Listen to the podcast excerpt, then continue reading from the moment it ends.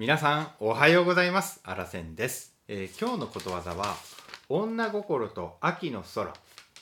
というねことわざについてねお伝えしていきたいと思います、えー今日もですね初めにことわざの意味そして似たことわざそしてあらせんからのコメント最後にねえーことわざの使い方をね紹介して終わりたいと思います、まあこのがこの番組は毎朝ことわざを一つあなたにねお伝えする番組になっております。最後まで聞いていただきましてねああためになるなぁなんて思ったら登録していただいてぜひねたまにね聞いていただけたら嬉しいななんて思ってますのでどうぞよろしくお願いします。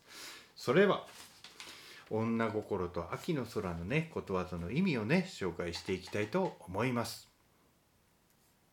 女心の変わりやすいことの例え。これがねことわざの意味になります、えー似たことわざをね紹介していきます。まず日本の似たことわざになります。女の心は猫の目。続きまして外国のことわざをね、えー似たことわざを紹介していきます、えールーマニアのことわざです。女心と春の空。中国のことわざです。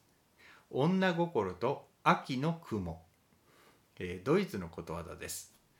女の愛とバラの花弁は4月の天気のように変わる、えーインドネシアの、えーことわざです。長持ちしない庭の花。ということでね。はい。紹介させていただきました。それじゃああらせんからのコメントです。まあ秋の空はね晴れていたのに急に雨が降るなど変わりやすいですよね。まあ同じようにね女の人の心の移ろいやすさを言うことわざになっております。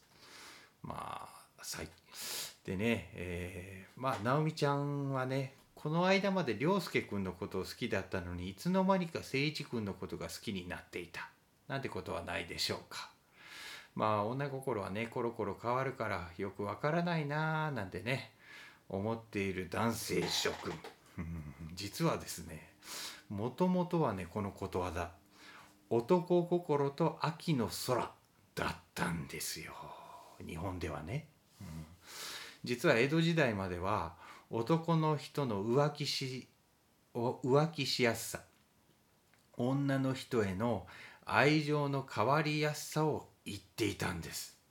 男男心と秋の空っていうふうに使われていたんですよ、まあ、そういうのが文献でも残ってるんですね。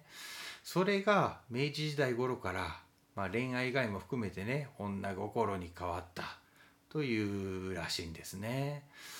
ということでねまあなんか女の人だけがね心がコロコロ変わるみたいなね感じで結構残ってることわざなんですけどまあ僕はね果たしてそうなんかなみたいなね なんか思ったりしますね。まあね男も女も人の心のね変わりやすさっていうのはねまあそんな差はないというかね一緒なんじゃないかななんて思います。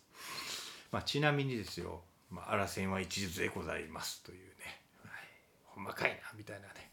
ことを突っ込む人おるかもしれませんけれども。はい。